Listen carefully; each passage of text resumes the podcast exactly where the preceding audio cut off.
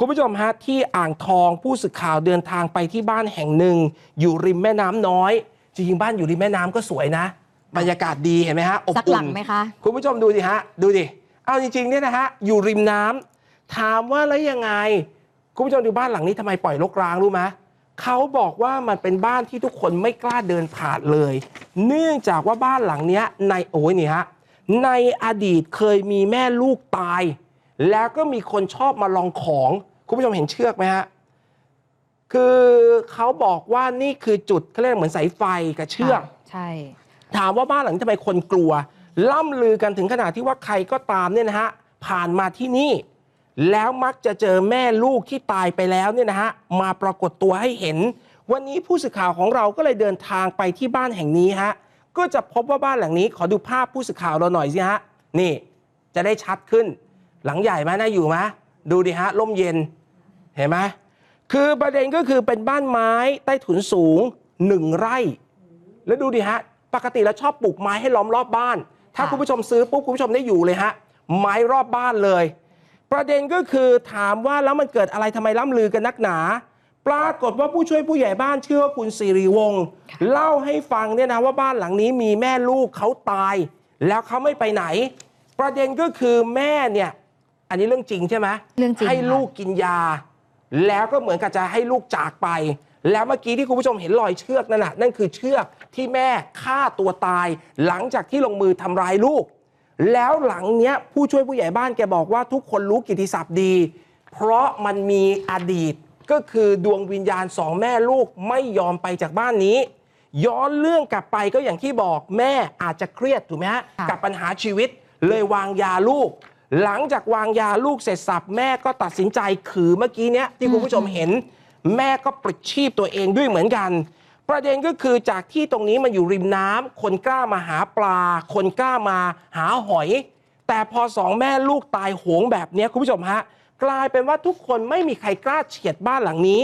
ผู้ช่วยผู้ใหญ่บ้านแกก็เคยเจอกับตัวแกเองเหมือนกันเนี่ยนะฮะ แกบอกเลยว่าพอทุกคนรู้กิตติศัพท์ว่าแม่ลูกคู่นี้ตายไปแล้วเนี่ยมันเหมือนกับคนเราเวลาตายโหงอะถูกไหมฮะวิญญาณมันยังมีห่วงมันก็ไม่ไปไหนฮะมันก็จะอยู่ที่บ้านหลังนี้ ถามว่าที่เจอคืออะไร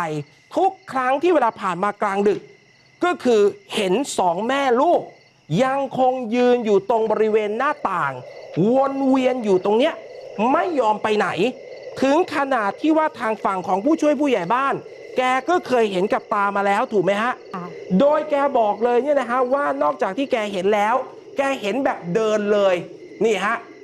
มันก็เลยทำให้ทุกคนนี้กลัวและพูดถึงจากจุดที่อยู่ใกล้แม่น้ำคนมาตกปลาหาปลา วันนี้ไม่มีใครกล้าเฉียด ซื้อไม่ฝ้ายหลังนี้อืมไม่มีลองเลยฟังเสียงผู้ช่วยผู้ใหญ่บ้านหน่อยฮะ เห็นไหมไม่ได้เห็นตัวเขาหรอก แต่เห็นในลักษณะคือแสงไฟที่เป็นแสงไฟดวงเทียนนะคะเปิดอยู่ลักษณะแสงไฟนี่เป็นแสงสีอะไรแสงสีเหลืองอะค่ะอืมใช่แสงสีเหลืองก็คือ ตอนที่เห็นเนี่ยคือก็คือนั่งรถกลับบ้านมากับกับแฟนเนี่ยไม่ได้บอกแฟนหรอกแต่ว่าถึงบ้านแล้วถึงได้บอกว่าเนี่ยเห็นแสงไฟดวงเทียนนะ ว่าเออที่บ้านนี้เปิดอยู่ แล้วก็อีกเรื่องเล่าหนึ่งก็คืออ่ามีลูกสะใภ้อะค่ะของลูกบ้านเนี่ยอืมเขาก็ไม่ได้อยู่ที่พื้นที่หรอกนานๆจะมาครับสักครั้งหนึ่งก็ มาทำบุญตอนเช้าเนี่ยค่ะครับด้านถนนล่างลาวัดหลังวัดเนี่ย ก็เห็นผู้หญิง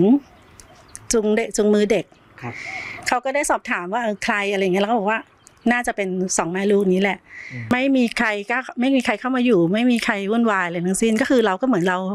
ให้ให้เกียรติเขาเคารพเขาอะค่ะ แต่ว่าก็คือเดิมก็เคยมีมีรายการประมาณลักษณะผีๆมาถ่ายทำอะไรอย่างเงี้ย แต่ว่าก็ไม่ได้ไม่ก็เราก็ เขาก็แจ้งว่ามีนะอะไรเงี้ยแต่เราก็